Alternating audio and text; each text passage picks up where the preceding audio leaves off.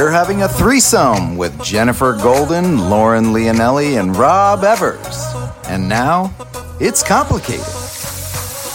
Hello, Master Daters. Welcome back for another episode of It's Complicated. The struggle is real when you're dating in the city. I'm Jen. And I'm not Jen. And I am Rob. So, you know how you ask your friends where you should take your first date? What on earth this text means? And if it's okay to post a certain pic on the socials? Well, that's what we call your village, and we think you can't date or relate without them. Welcome to our village, and you should be pumped to be here because we are bringing you expert guests who are filled with all the answers that will take some of the guessing out of the game. Make sure you subscribe and share our podcast with your friends so we can help the village grow even bigger. You can find us at It's Complicated Podcast wherever you get your pods, and don't forget to tell a friend. We've all been in and out of relationships. Some were long, some were short, some were fiery and toxic, some were more mellow and steady. Some people that we only dated for a month left a lasting impression in our lives, and some longer commitments are ones we regret. No matter how it all turned out, we always hope to learn something about how to do it differently next time with our actions and choices that will get us closer to finding the one off the top of your head, guys, what's the best lesson or piece of advice that you took away from any relationship that you had in the past? I don't know, Lauren. Did you did you have like uh like going into your relationship with James, and obviously it worked, and Jen and I haven't found anything that worked. So, like, what did you bring into that relationship that you know maybe you were like, I'm going to do this or not do this, or then you had to like like like in your mind think about don't do that okay, I mean? well, yeah, totally. Okay, well, coming out of a relationship that I was just ending right before I met James, Jen was like privy to all of this. It was like super toxic and weird.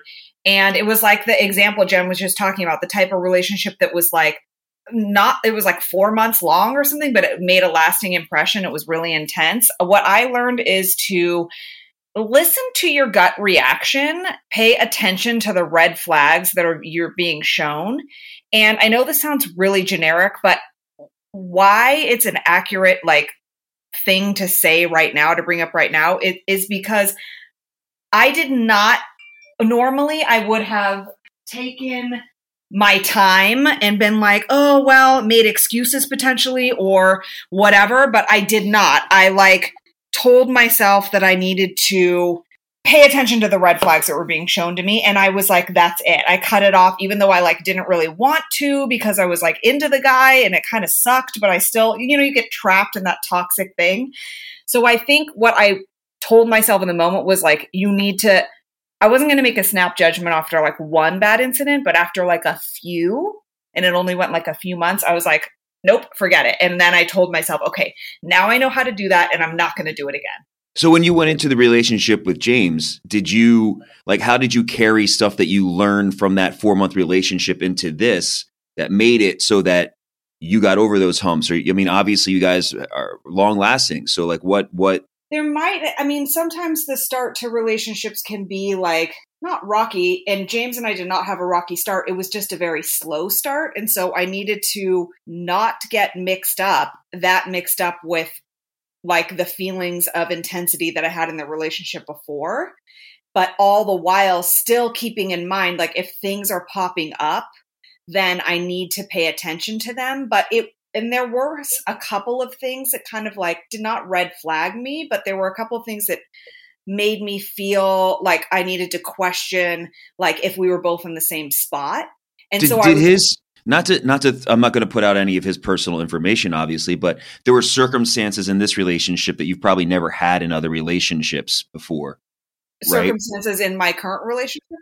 Yeah. As an onlooker, I can actually say objectively what you learned because I watched it unfold. But in your first dynamic with the person who told you to have a nice life, um, he, I think, was not someone you could easily communicate with. Therefore, there were blowups and it became something that escalated where it didn't need to. So, what you got from that was the ability to communicate your concerns more clearly and more efficiently right in the moment. You address things head on because you were like, well, this looks like it could be problematic. So let me address it. And you did. And so you articulated your needs, I think, much more clearly and on the spot than you had in the previous dynamic because you were like, well, I can't let this go on if this is bothering me.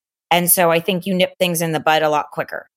Okay, that's better said than I would have. Okay, yeah, that I agree to that. I don't even know that I would have it's still not perfect. I still probably could always say things better in the moment. But yeah, I think that's an accurate assessment from an outside perspective that I wouldn't even have thought of. But yeah, like they were both very different types of relationships. But yes, I still carry that feeling of like, if something's going to keep happening that's bothering you, then you can only let it go on for so long, basically. And then you're like, okay, you need to draw the line somewhere. That's a boundary. And I made that boundary faster in the previous relationship than I ever had in my past relationships before that. What about you, Jen? What what have you learned in like in past relationships that, you know, first of all, what what is what do you think has been like the most intense relationship? Has it been like the long are you like a long term the more the longer you're with somebody, the more deep and intense it is, or is it like it's just a matter of like feeling and no, I actually think the more intense relationships are the ones with the people who are the most toxic. And that's why it's so intense because it sucks you in and then it causes you all sorts of confusion. And then it heightens because you're dealing with emotions, but maybe not communicating properly because people escalate things to the point where they don't need to be escalated. And I think that's also what creates the most trauma is because then once you're out of that, you have to put yourself back together and you only can look at your side of things and diagnose it and analyze it to the point where you have to reflect and move on because you don't have another person who's a healthy participant to bounce thoughts off of and to communicate with and to untangle yourselves in an appropriate way where it's like okay well now you can wipe your hands of that because you've solved all the problems and can move on um, yeah, but, but, have you have you did you what did you learn from that kind of relationship? Like, and and if you if you're going to carry that into the next relationship, what do you what are you learning that you're carrying into? Like, realize that it's toxic right away and that those are the feelings you're having is kind of like a uh, heroin addiction like you're kind of just getting that yeah. high really quick and that's then you exactly that's exactly what i think just said too the same exact thing yeah so for me it's if it looks like a toxic relationship and smells like a toxic relationship and gives me a toxic feeling in my body and i become a person who is anxious or insecure, which I am not normally, I'm like, ooh, all signs are pointing to this not being a healthy dynamic for me because we're just not a match. We're not on the same page in terms of communication, where we're at, what we want, how we look at each other, whatever the case may be, it's not lining up and it's not aligned in my body. Gotta go. So I try and cut that much quicker than I ever have in the past too. Rob, what about you though? Because you know, you've had a lot of long-term relationships i would say I've, i mean i've watched you be in relationships along the way so what have you learned and taken away from those uh, see, I've been, in, I've had, I have a lot. I have this one friend, Jess, who we'll have on the show at one point, but I, she's like a really good friend of mine, and she swears that I'm always in a relationship. She's like, "You're always, you ever since I've known you, you always have a girlfriend or somebody you're dating," and I'm like, "That's not true. It's not true. I've been in LA for 23 years. I think I've had six relationships in the 23 years I've been out here and not not but not more than one of like three of them have only been like 2 years or longer you know? So that's doesn't the math doesn't add up. I've been actually more single than I've been with somebody since I've been here. But I'm in the same category of like you know sometimes the ones that last 6 months I've had ex-girlfriends be like we were only together for 6 months and I'm like yeah but we were together for those 6 months all the time and like that was an intense six months that we were together, you know? And um, I think the one thing I learned from those relationships is that I they don't give me love. Like the the the feeling of love isn't something that somebody has and then they give you and then you have it. Like I decide where I get my love from. I decide what my attachment is to somebody. Like I I have it's all perception, right? Hmm. So like w- nobody gives you the physical sensation of love. You feel that towards somebody. Okay, but you feel it because of things that they might be sharing or showing you. You think like respect, um, uh, Gosh. Yeah, but it's that. But that, that's what I mean by perspective. Like it's my perspective. What eh, what respect is like. It was my perspective. What what like you know disrespect is, or going out, or what you're wearing, or whatever it is. You know what I mean? Like that's my perspective. So like nobody gives me that, and they can't take it away either. Interesting. I like that. Okay. So then you but they they still need to be a participant in I guess sharing feelings and and having feelings for you in return too. Like there's still like a give and take, but you are saying you have more you have more control over Well, it's not control. I hate that word. I've gotten so angry at that word control over my life because people see it as different things. But like, let me interject for a second, Rob. I don't think that control, just like the word manipulation, does not always have to be bad. Manipulation means to change. It doesn't, it's used often in a negative way, and control is used and associated with someone who like is trying to like grasp onto you in a negative way or into onto something in a negative way. But it's not always bad. But I know what you're saying. No, I mean I admit fully that I like control. I like being in control of like that's why I don't like flying because I can't see where I'm going and I don't know the person flying the plane and like that's you know you are you are you are in control of my life and I don't have control of that, you know? Like that kind of stuff. But I think what I mean is like um with relationships like it's a two-way street obviously. But like you know that person doesn't control how I feel. I control how I feel and the next relationship I go into that, I will have more of like a instead of like on my toes approach to it, it's more of like a on my heels approach to it, like kind of letting it come. I and like then taking what I want. Do you know what I, I mean? Just- Yeah, I Yeah, like it sounds like you're taking accountability for your part of the relationship, how you feel within it, and then also how you proceed. Well, you guys, it really does help for us to all talk this out for ourselves and for others because sometimes it really just helps to hear that other people have gone through relationship ups and downs and that others like have been through some unconventional situations or whatever, but they still have hope and faith and motivation to get back out there and take the hardships and turn them into like a positive lesson that can change your perspective on finding love instead of just like oh, I'm never going to find love or being down about it. You know, you got to like take the good from it and move forward. Like, what did we learn? Like we all just talked about. So today we are really lucky to have Dean Sheremet in to discuss his complicated relationship history, how his public and private romances changed him, dating as a single parent, and how all of this these experiences shaped how he dates and views love now. Dean is a nationally renowned chef, TV personality, and author of the healthy hit cookbook, Eat Your Heart Out, which takes the skills he learned in Michelin kitchens and makes them accessible to all. Dean graduated top of his class from the French Culinary Institute and has worked in the kitchens of Nobu 57 and the three Michelin starred Jean Georges. He also has a certificate of food and beverage management from Cornell University. After a decade in New York City in that restaurant scene, Dean moved back to California to star in Fox's hit show My Kitchen Rules and the CW's Terry Crews Saves Christmas.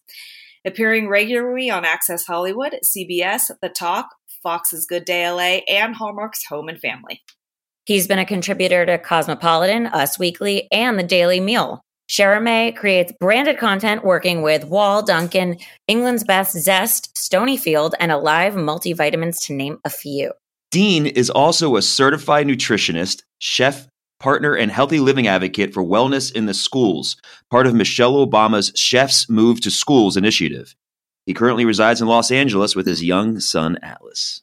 He's going to cook up some well done relationship tips for us. Welcome to the show, Dean. Wow, well done. I hope. I mean, I've had a lot of errors, so I don't know how well done it's been so far. But I think I'm getting. Uh, I think I'm getting the hang of it. You know. Well, we appreciate you coming on, Dean. We have to know, we ask all the guests this when they first come on. Are you single, taken, or is it complicated? no, I'm very taken. Very, very taken. Uh, What does very taken mean? I mean, very taken. I'm in a serious, committed relationship, so it's it's very, very taken. No, uh, no eyes on Not a anything little else. taken, Not a little taken. Not a a, little a taken. very lot taken. Yeah. a lot taken. How did you guys meet? Tell us. Um, we met randomly through. Uh, it was kind of through a mutual friend, but weirdly, and this is how I always tell the story, and Sabrina hates it. Um, I always say she slid into my DMs because that's actually how we. That's what you told me. yeah, but that's how we started communicating. Is that um, she? I guess we'd seen each other on that stupid, or she saw me on that Raya app, which is like the dou- the douchebag dating app. Um, of course, I was on it, so I don't know. Why, I can't really talk that much talk that much shit about it. Um, and I guess for me, I didn't see her because my and this is like hear me out first. My age preferences were set. They stopped at. I know you're making that face. They stopped at forty because in my brain I was like, okay, I was getting out of a relationship. I have a son. I want to have more kids. Someone who's older than forty probably doesn't want to have more kids.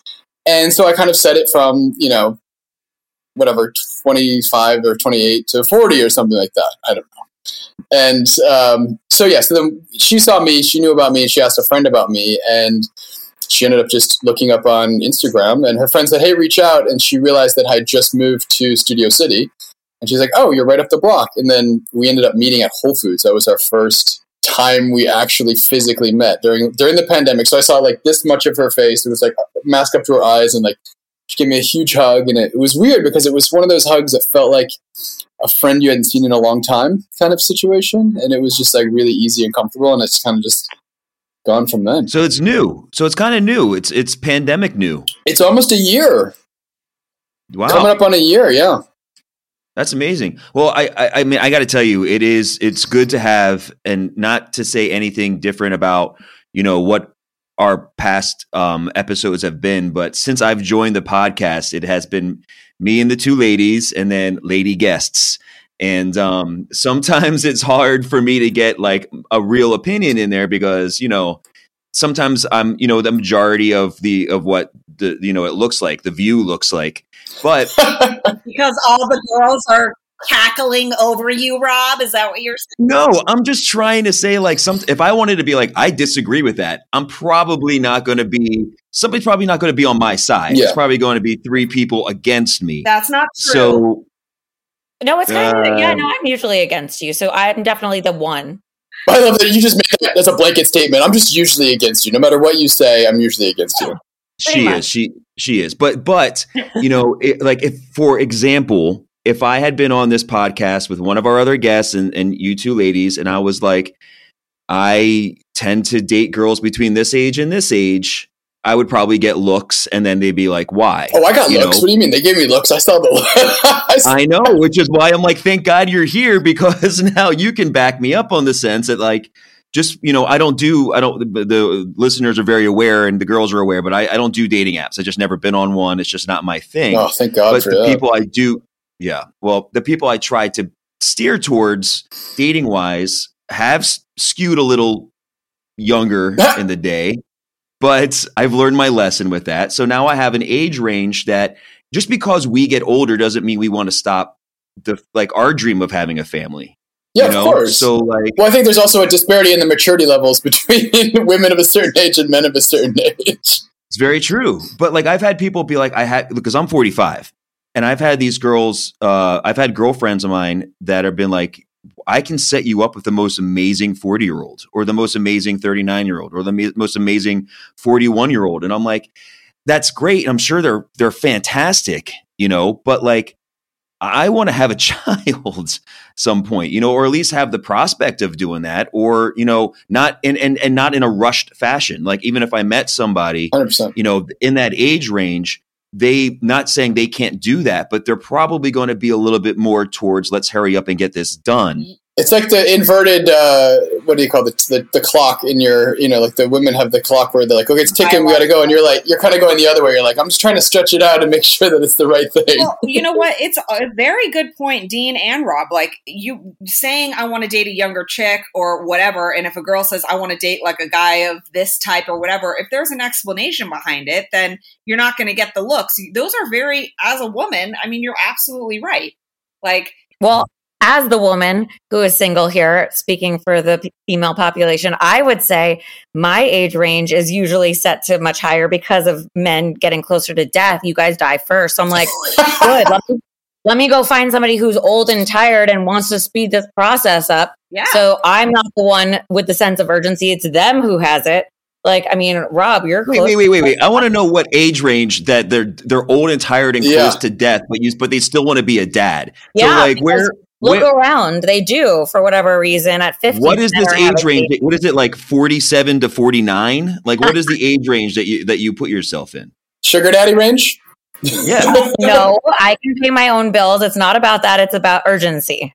So, Yeah, but I feel like guys who are that age probably already you know been divorced once at least, have their family situation locked down, and they don't want another another child. Usually, I would I would imagine. Well, not in LA, friends. Some of them are Peter Pans who have never done a single commitment in their life, sadly, and But are. why does it have to be Pete? See, this is the other thing that drives me crazy. It's like if if you're single, like because I am that guy. Like Dean's no longer that guy. Dean met his girl, his girlfriend at a Whole Foods, and they're very happy. I've also been divorced a couple of times, so I've been through the shit. He's been through the shit, but you're not in the shit anymore. No, not But- at all. And I don't know how old you are, and you don't have to you don't have to disclose that. Just but, turned like, 41 last week. okay, so you're in your 40s, but but you have somebody being being that guy that is 45 and single.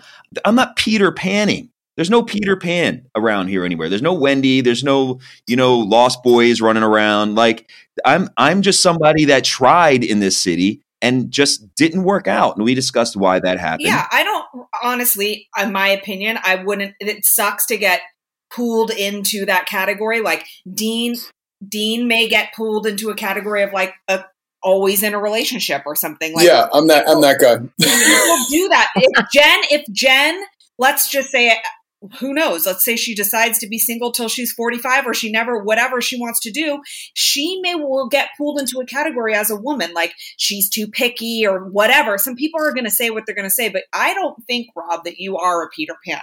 It's just, Also, I wasn't directing my comment at you, Rob, just the general population. So, I think the stigma goes both ways. If you're of a certain age and you've never been engaged or you're not divorced or whatever, people are like, "Oh fuck, what's wrong with you?"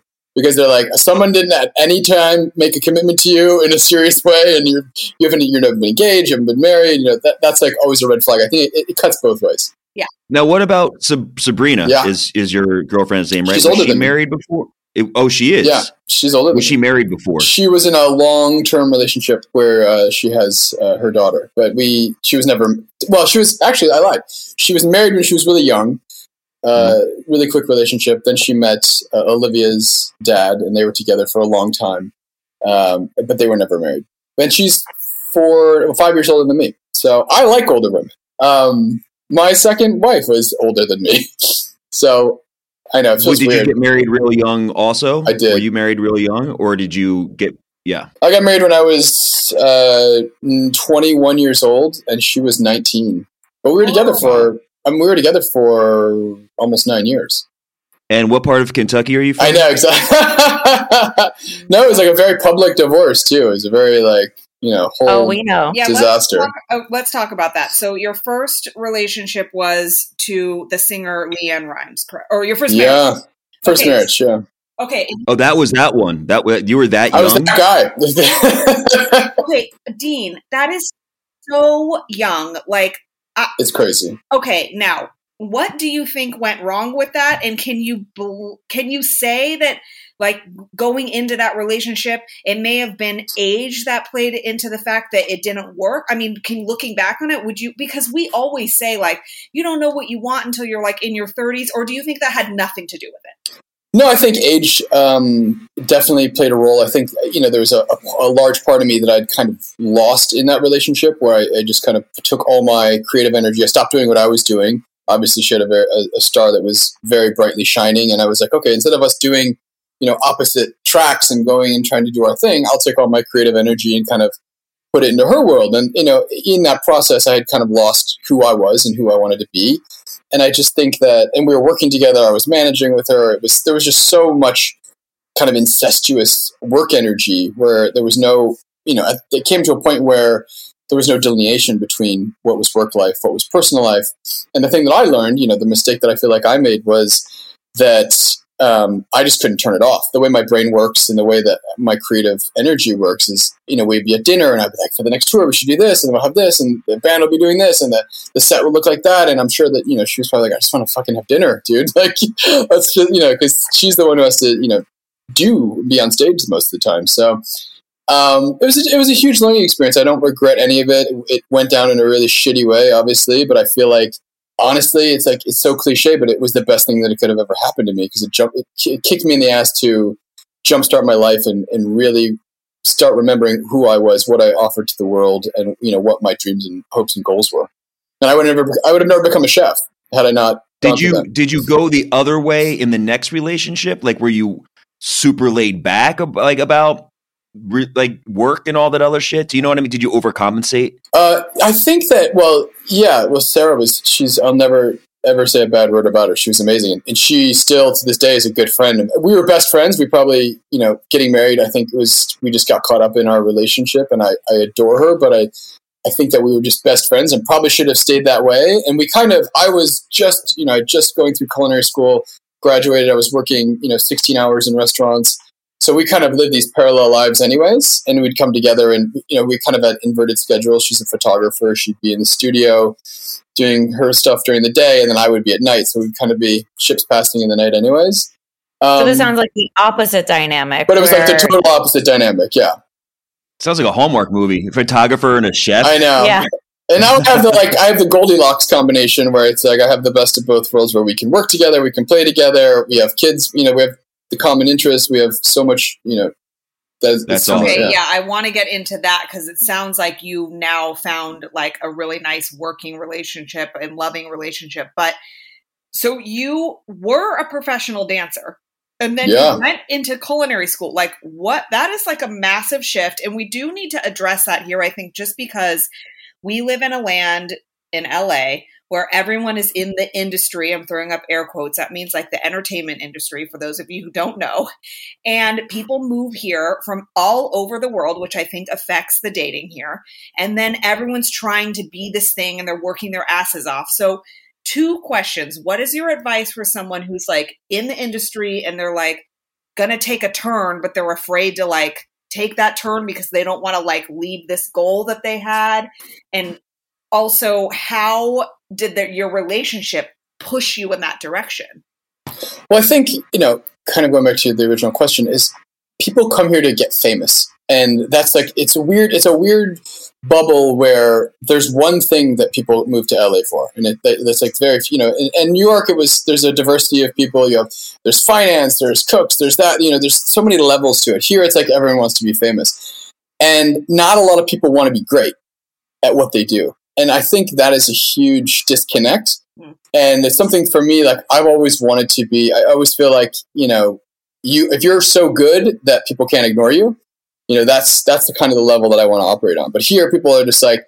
they want the quick, get famous. I want to be on, you know, an Instagram star and I want to have my, you know, like it's just about, it's all this kind of self-serving bullshit instead of actually saying, okay, what's my craft? How do I hone that? What am I going to do every day to kind of move that needle and keep that story moving forward? I think people get lost in that.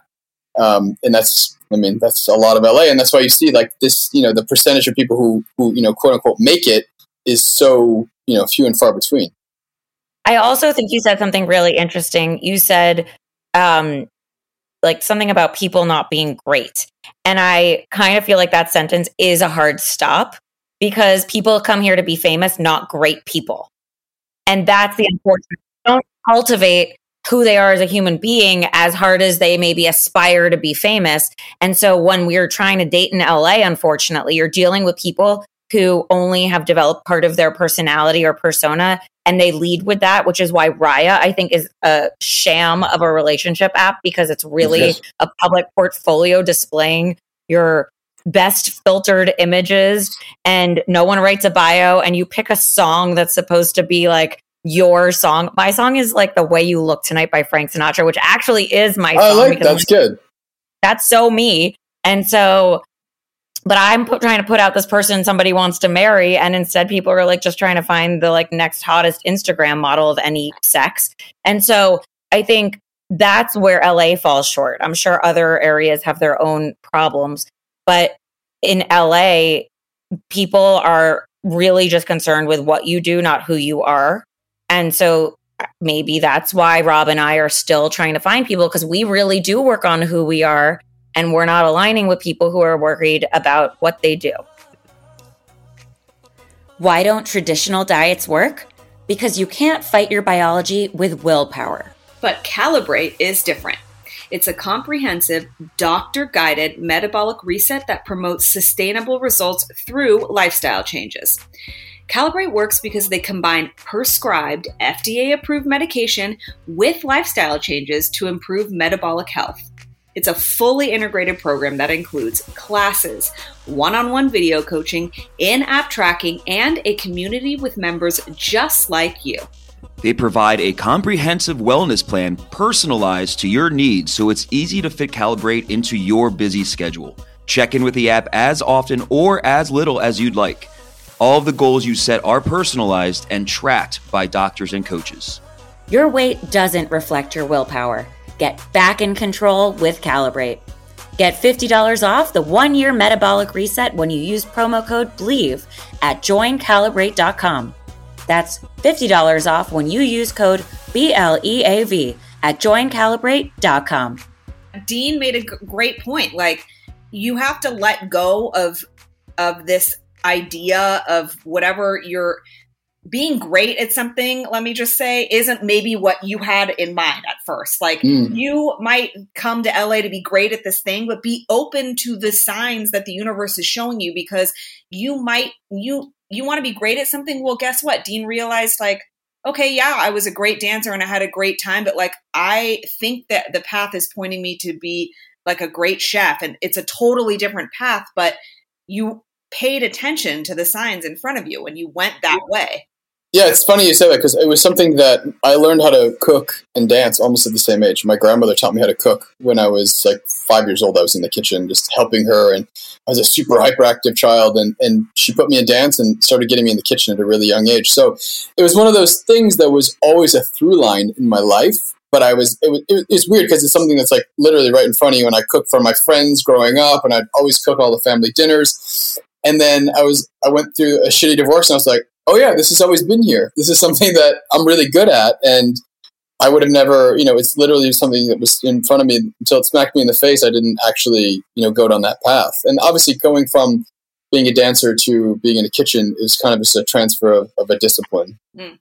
Well, it's yeah, it's I mean, you're it's all artistic, right? You're just you're taking something eh, like dance is something where you express yourself through your movement, right? And then cooking's you express yourself through your food. I'm sure going through something like a divorce, you're probably gonna have to start cooking for yourself. Yeah, right? yeah. Well, no, I, I, thankfully I've always cooked for myself. But yeah, it's, it's funny. Like everyone always likes to equate like cooking as an art, and it, it when at a certain level it is, and when you're doing it for yourself.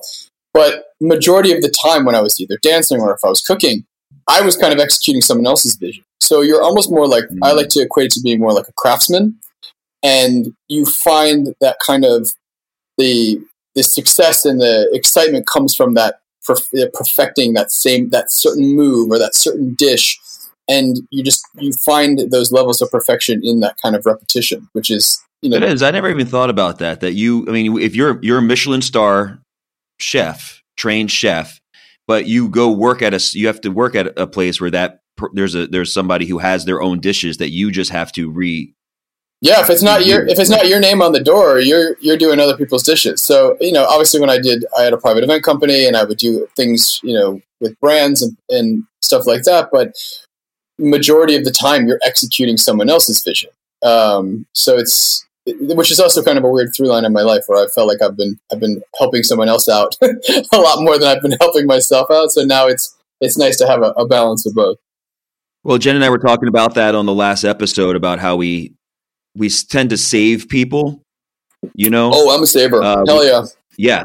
Yeah. Well, yeah, that's what it sounds like. It sounds like that you like to take in people and save them and or like at least feel like you're giving them the air to, you know, sail or like be the person that they want to be. and that's But, like- yeah to your point i love i love cultivating something inside of, of and i think this is why i love being a dad so much is that you know i'm not there to dominate his life and tell him what to do but it's like i'm there to like provide this fertile soil and ground that he can put roots into and kind of do his own thing and i can kind of help him navigate those you know those twists and turns but for me it's like i love i don't know I, i've always been that way where I, I love helping people to achieve whatever they want to achieve, or if I find out something, like I, I don't keep it to myself. I go to a restaurant or I go to a place. It's like a lot of people get very insular and selfish.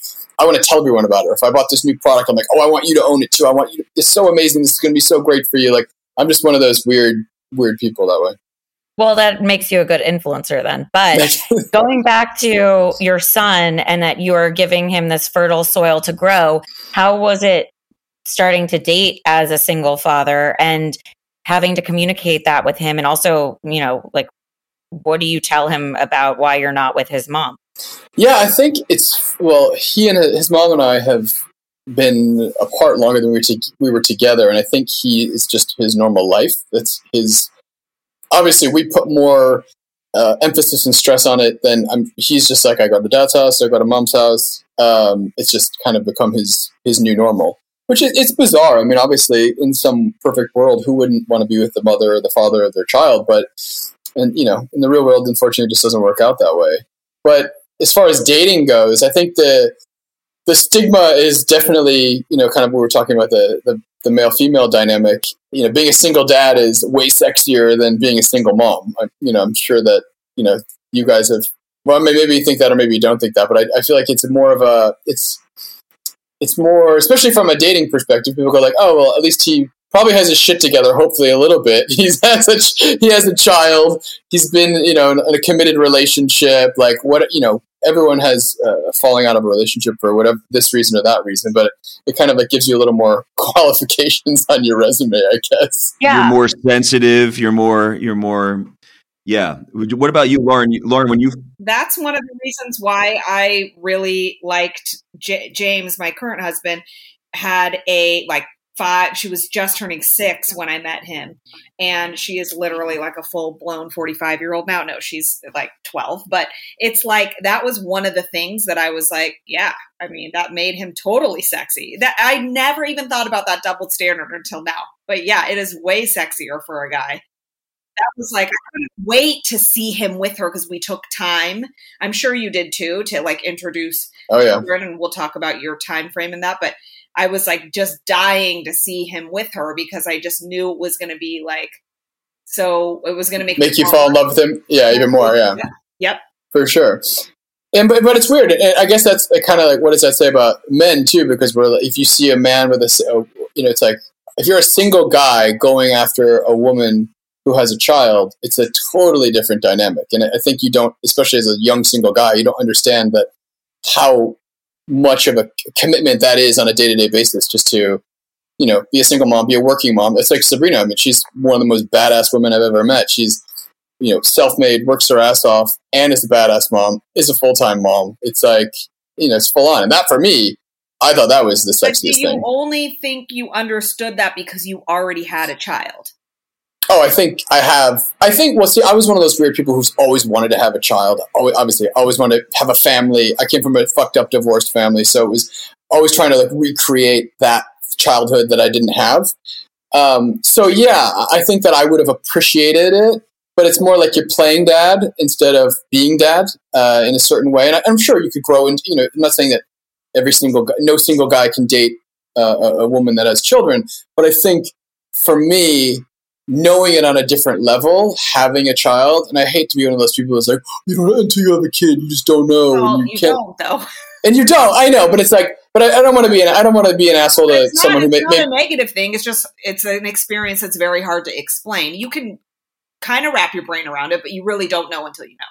Yeah, I just want to be fair to people who like can't have kids or you know for whatever reason. It's just you know I, I always want to be sensitive to that. But yeah, it's it's it's it made me looking at her, it made it was like a hundred times more. I mean, she's incredible freestanding by herself, but no, seeing what an amazing mother she was and knowing how hard it is to be a single parent was like this shared thing that really bonded us as well. See, I'm the opposite kind of in the sense that like I it, look if some I've had people be like, "Would you date somebody who had a kid?" I'm like, "100%, I would."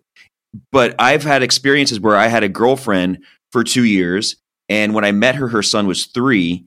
And I stayed in that relationship for a year and a half longer than I should have mm. because of that kid. Yeah. You know? And because she wasn't very good at being maternal and the dad used him as a weapon against her because they had a really shitty relationship and a really shitty divorce. So now it's not, would you date somebody who has a kid? It's, I will date somebody who has a kid who has a good relationship with the with the parent, the other parent, and that they are good at what and that the child's their priority. Yes, I'll do that. And they're okay with me coming in, then I'll do that.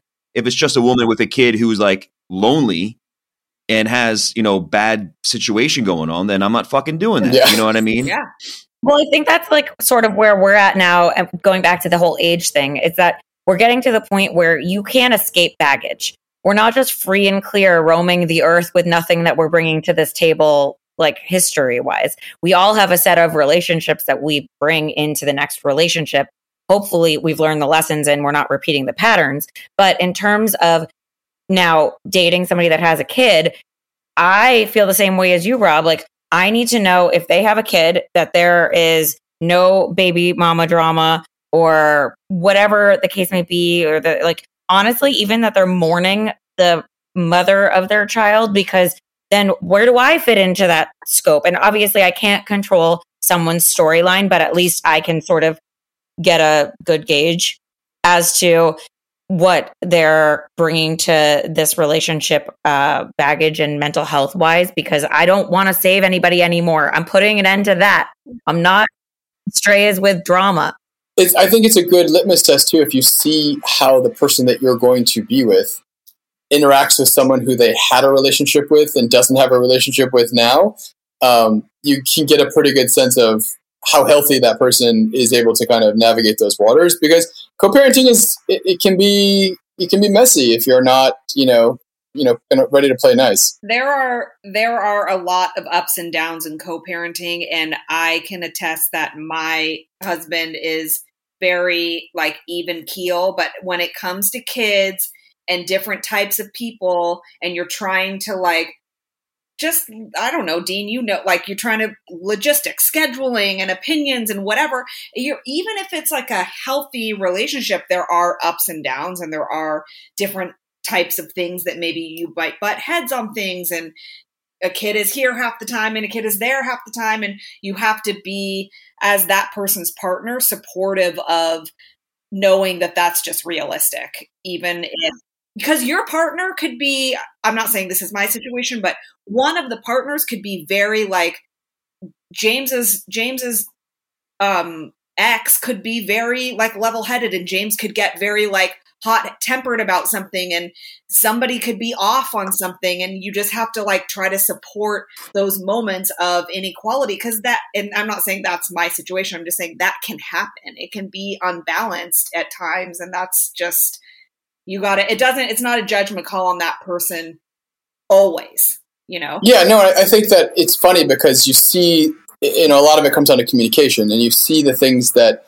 where communication lapses in your relationship. It doesn't stop being that way. Like I, am I'm pretty much communi- I, I am who I am right now, who I was in that relationship, or we interact in a very similar way. But I, I think it's it's really important to kind of understand that first of all, you're not in a relationship with that person. You don't have to deal with them, but at handoffs and you know be cordial to them. And there it, it can't be a competition either. Like it, it can't be like uh, oh I, i'm a better parent or i'm a this. Like it doesn't mean no it doesn't atlas no good if i set her up to fail or if she forgets to do something and i just kind of leave her out in, in the lurch. Like it's at the end of the day like what do i get out of that? My hurting him. it, i'm hurting him. Yeah. And, and it's, it's like if i win we both lose kind of situation so it's a you- you've got to be on the same team, even though you're not in a relationship with them, because it does no good to badmouth the other person or point out. I mean, you, you know, you just that's the other person's parent, so you want that. You, you don't want to try to like expose something that kids are kids. You got to put on kid gloves with them until they're ready to acknowledge the things on their own. But did you have? How is your co-parenting going now? Like because you've got it on both sides. It's not just you. Like, is it Yeah. smooth sail? I mean, without giving too much information, do you guys feel like you have a good working? Yeah, I think we have it. Yeah, I think we have it dialed in. But yeah, like you said, there's there's now four parents involved in this whole thing, and we're all kind of navigating, and we all have our obviously outside of being parents, you have your own personal bullshit that you bring to the table at any given day, and we're all you know ebbing and flowing as humans. Then add in two children, a six and a three year old, who have you know big emotions and lots going on, and they don't always understand what's going, you know, the dynamic of everything. So it's yeah, I, I don't ever want to be one of those people that says I don't ever want Atlas to hear a bad word about his mother come out of my mouth, like ever, like at any point. You know, I'll explain why you know what happened or why it didn't work out, but uh, he doesn't need to be privy to any of my personal bullshit or my personal drama. I don't think that's gonna. It's not gonna help his story, and it's not gonna. Um, my goal isn't to make him like me more than it is to like her. You know, so yeah, you want him to feel love from everybody. That's the goal. Yeah, and my, I mean, my ex is dating someone now, and and people will ask me like, oh, like, you know, what do you think about him? And I said, first off, like, my my concern is not um, how the two of them are. Like, if they're happy or whatever, I go, is this someone that I trust around my son? Is this someone that is going to surround my son with love? And he's a great guy, super sweet. Beyond that, I don't. It's not my business. you know what I mean? I have to like be healthy enough to say like, cool, I've moved on. She's moved on. Um, uh, that's just one more person to surround him that you know surround him with love. So like, uh, it's just a win-win for him, and it gives her more stability anyway. So I think that's you know letting go of that and, and not have kind of getting over the ego of that. And I, I, definitely don't think, you know, years ago that I would have been in that place. Like I've done a lot of work on myself. And I think had I had a kid in my 20s, maybe I would have been a little more competitive because I am the like type A, you know, I'm in the best, I'm going to have you always in this outfit. Like it's funny because when we take him to school, it's very different. Like he's very like combed and brushed and she's more like hippy dippy and he's like, his hair's a little bit tousled and whatever. And I just kind of have to accept that that's, and he's going to figure out what he wants anyways. But it's like, we're just, two different people, and that's how that's how we choose to parent him. But I'm not worried that she's going to leave him on the you know on the parking lot in, in Trader Joe's. but do you think do you think that if you if you weren't in a relationship for a year that it would be different? Like if you were single, I think that be- had I been younger and not done enough work and know who I am, of course, I think my ego because I have, I mean, I still have a, healthy ego, but I had a tremendously uh, aggressive ego in my in my twenties, and I think it's also you know people like to talk shit about that, but I think it's it's why you get to be where you are, and you know it's part of your drive, it's part of your story. If you don't have an ego and you just you're not you're not really in it as uh, as much as I'd want to be. I feel like that's the thing that drives me. So I think that in my 20s, I probably would have been like, oh, I need to be with somebody or like, I need to level the playing field in some way. And, and now it's like, no, I know who I am and I know I'm willing to wait.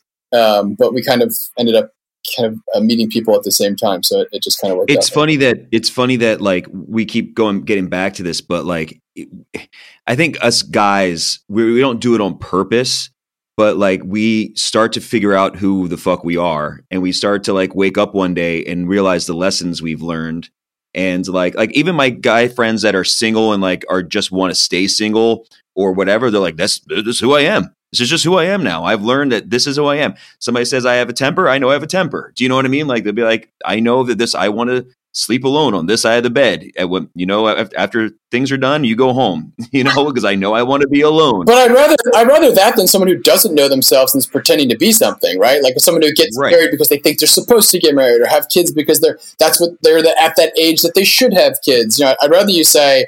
Hey, cool! I'm going to hook up, but you know you're going to go home after this, and this is just the world that I want to live in. I mean, that's if that works for you, that works for you. That's what I'm saying. It's like no matter what, we're learning who we are. And if somebody's showing you that, listen. 100%. Listen to them. Yeah. Right. Exactly. So, in terms of you, though, Dean, like you've obviously gone through these different relationships. You also then had to date as a single dad in LA on top of things. And then Sabrina slides into your DMs. How did you figure out that she was somebody you wanted to continue seeing and be in a relationship with and now you're super taken. What was it about this dynamic you her the whole pandemic what was it that really ushered this relationship further versus other ones?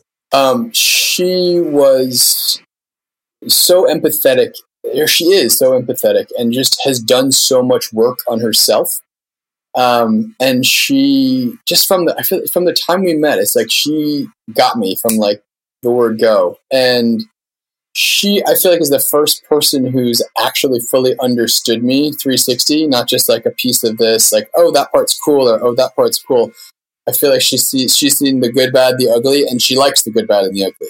um, or deals with the ugly when it happens. But we've also done enough work at this point individually that we were ready to finally, you know, have this cultivate this relationship. We even said, you know, ten years ago, we probably wouldn't, you know, we'd have probably had a fast and furious, sexy, whatever, and it might it may have burned out. Who knows? But right now, we were in the the right headspace to be able to understand that we wanted to cultivate this relationship. A lot of our goals, uh, family, business, all of these things aligned in ways that we we just there was a, an um, an equanimity or like an equality that just we had. There was no power struggle, right? We we have like we come from certain backgrounds, certain le- levels of everything just kind of met on um, on many levels. So it was just kind of worked out. Did you feel that connection right away? Because we talked about this even specifically on this show, like where certain types of relationships they could be you know three months long but they leave a lasting impression because they were so intense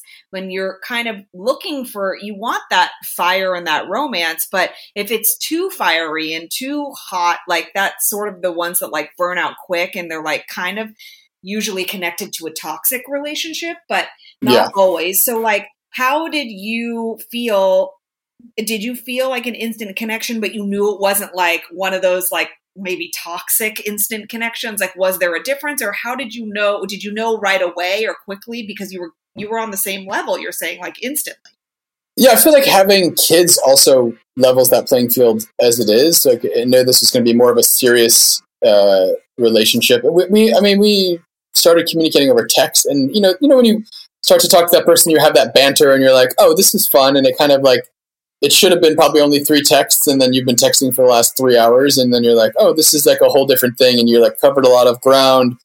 And then when we met, like I said, I, I gave her, I hugged her, and it felt like it was like a, it was like a real hug, and I was like, this is somebody who, you know, and she and she was in jeans, a sweatshirt, and Uggs at Whole Foods, and I was like, holy shit! And all I could see were her beautiful brown eyes, and I was like, like it was like one of those weird moments where I felt that that feeling, and I was like, wow, that's this is not like, hey, I want to fuck you, and and that's it. although that's fine too she would appreciate that's that i'm sure but like we we talk about you know like jen and i are the opposite spectrums of of the whole dating world right now you know where she is on the apps and everything and she does go on dates and she is very proactive I have a date after trying to- this. it's like her job amazing Would you want me to sit around and wait for somebody to knock at my door? no it really does become your job. Sorry, Rob, I didn't mean to cut you off. no it's true but like she's uh, we and i have a bunch of friends that are very proactive in that and i'm the opposite i'm like i- if the, the the most i talk to people i don't know that are women are through dms you know they'll dm me or somehow it'll happen where we start talking we have mutual friends and a comment will be made and then we dm each other and then it's like do you want to meet up so that that kind of social media whatever you want to call it is how people meet nowadays it's not especially in the last year and a half two years it's not as much of go to a bar and get that feeling but you still need that feeling when you hit when you meet that person For sure. you know it's it can't be a powerpoint presentation it can't be you know do you fit all of the different love things that are on my list What are you trying to say? I'm not going to bring a PowerPoint to this date. jen like You- late. but you have one in your head that, you have one in your it's head more of a list of demands than a PowerPoint. yeah if jen if, if this if the if the waiter doesn't bring the bread before the olive oil then she's out of there because that's a sign that's a sign that that's not true My signs are much deeper than that, Rob. she does like to pay attention to a sign but that's getting going a little far. But you do. You look, Dean. Dean knows what I'm talking about in the sense that, like, when you meet that person, you guys obviously do too. But when you meet that person, and and that feeling is there, then you start looking to see if things line up. Then you can bring out your PowerPoint and go, okay, does this meet here? Does this meet here? Does this meet here? And then if if there's things you want to compromise on, then you decide whether you like that's something that's either big or small to compromise on. But when they get to that equal, like everything just matches up perfectly, like it did with them, then you just that's I guess that's when they say when you know you know. Yeah, and it, you know, it's something that it- it's funny. You know, obviously, no relationship is is without conflict, or you know, anyone is like, "Oh, we've never had a fight, we've never done this." You're like, "That's psychotic," because that's not that's not real life.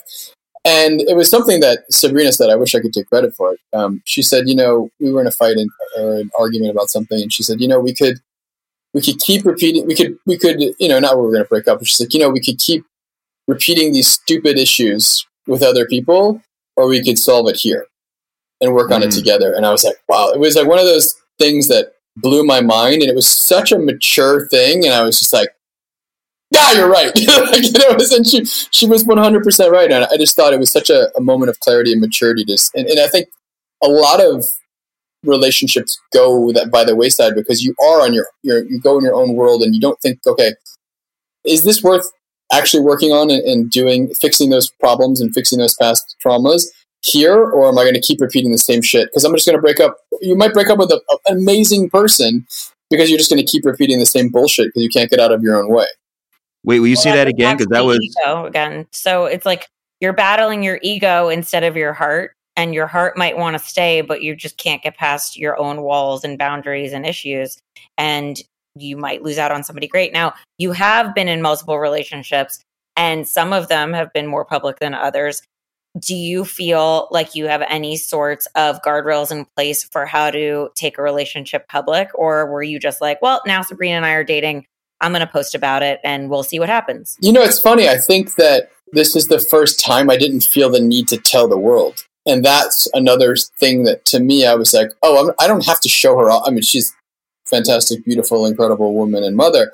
But I didn't feel like, you know, before I'd feel like I'd have to flex, like, oh, like, I'm still, a, I'm a great guy. Look, I can get a girl and they're cool and like, here they are. Like, instead of that, it was more like, it was almost like, I don't, there's nothing to prove to anybody. I don't need to, to show anything off or, or be anything but just who I am in that relationship.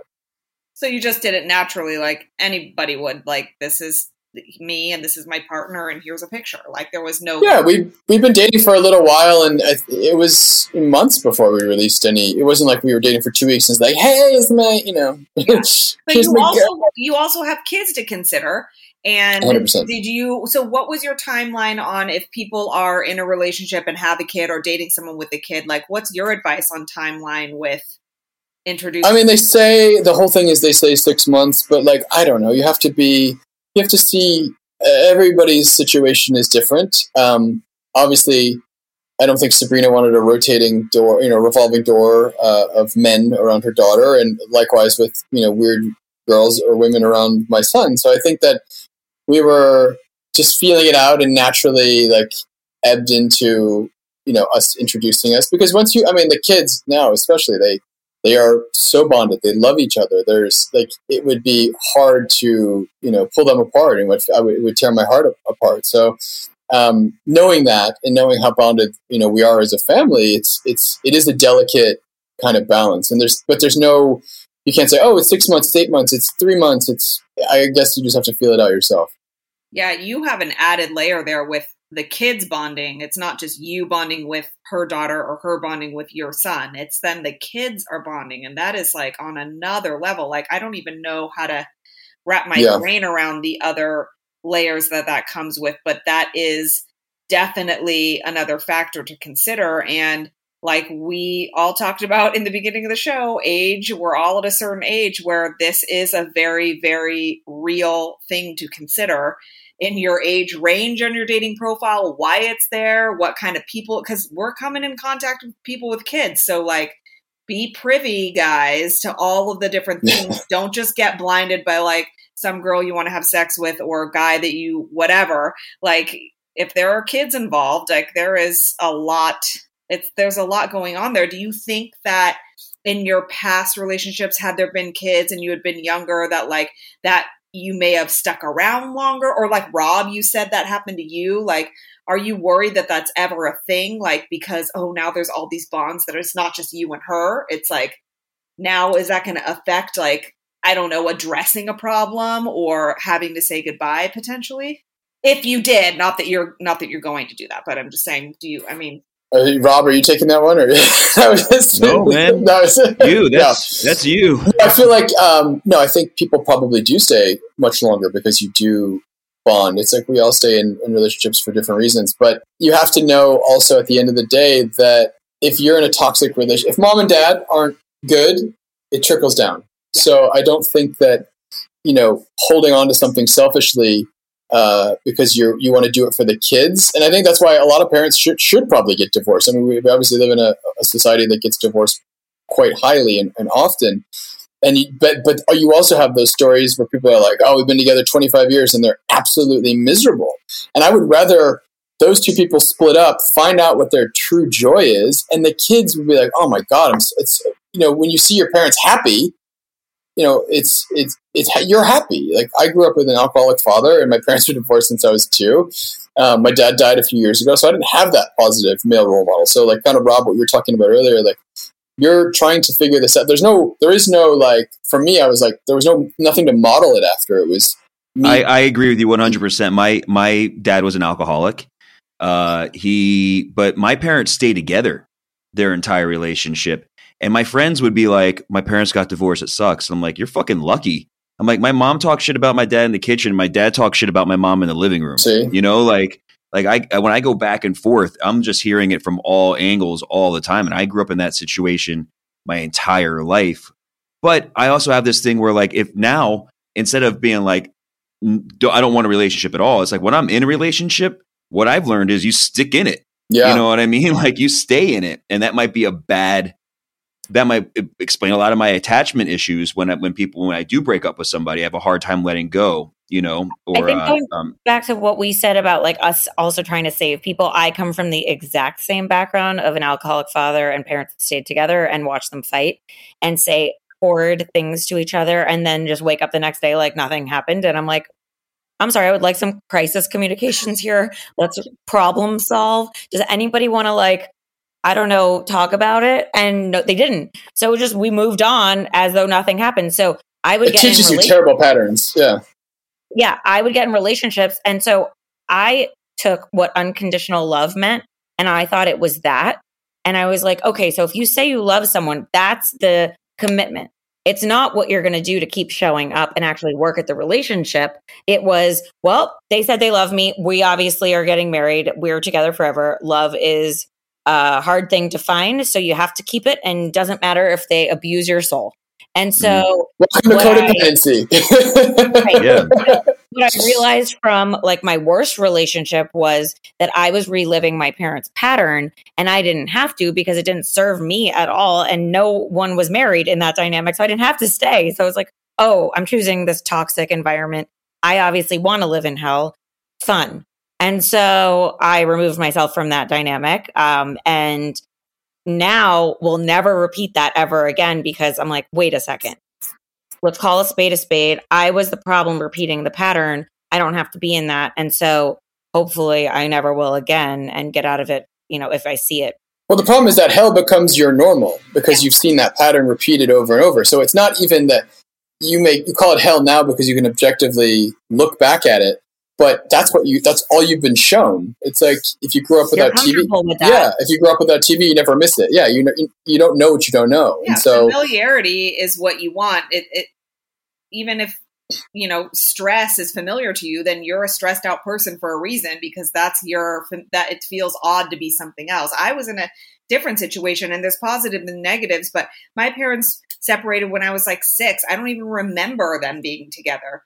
And it's because they did not work out well, but they did a very good job of being you know a, a, team even though there was probably shit that happened behind closed doors that my mom never like expressed to me like dean like what you're talking about with like not saying anything bad about you know your son's mother like they were all very diplomatic about it. And I will say, you know, in the 80s, that felt like it made me feel like an outsider, that I was like the only one that had parents that weren't together. But really, now looking back on it, I realized that it was the much better situation to have them not be together. Had a very, very blended family. Like my mother would go over to her in law's house, my father's parents with her boyfriend and my dad would be there with his girlfriend and we'd have all the christmases and the thanksgivings together. It was very progressive for the time but it was it was great and lovely. And you know again positives and negatives to everything because i'm sure there's other patterns that i've repeated in my relationships that had to do with that and